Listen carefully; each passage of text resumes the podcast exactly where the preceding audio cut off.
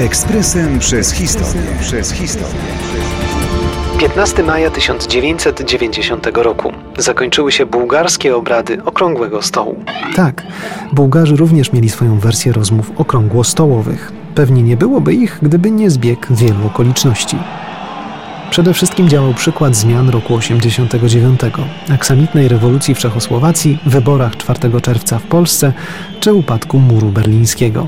Nie zapominajmy jednak, że w październiku tego samego roku w Sofii odbyło się wydarzenie, które ściągnęło do bułgarskiej stolicy wielu międzynarodowych korespondentów. Było to forum ekologiczne.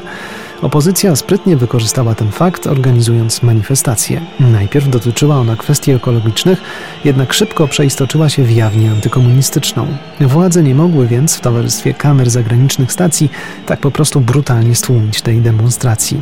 Bułgarzy zrozumieli, że jeśli chcą się wyzwolić z dotychczasowych okowów, muszą to zrobić jak najszybciej, bo drugi tak dobry moment szybko się nie pojawi.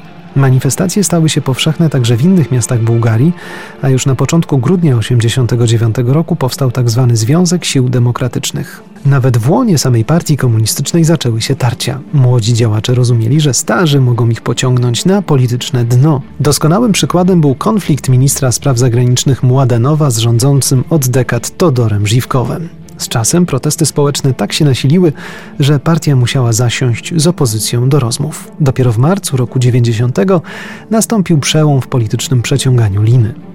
Zawarto porozumienie w sprawie systemu politycznego, które zakładało likwidację systemu demokracji ludowej. Okrągłemu stołowi powierzono ustalenie zasadniczych treści ustaw przed przedstawieniem ich parlamentowi. Zapadły także ustalenia w sprawie gwarancji pokojowego przejścia do demokratycznego systemu politycznego. Upiory przeszłości miały jednak wielokrotnie powracać w codziennym życiu politycznym Bułgarii. Ekspresem przez historię. Przez historię.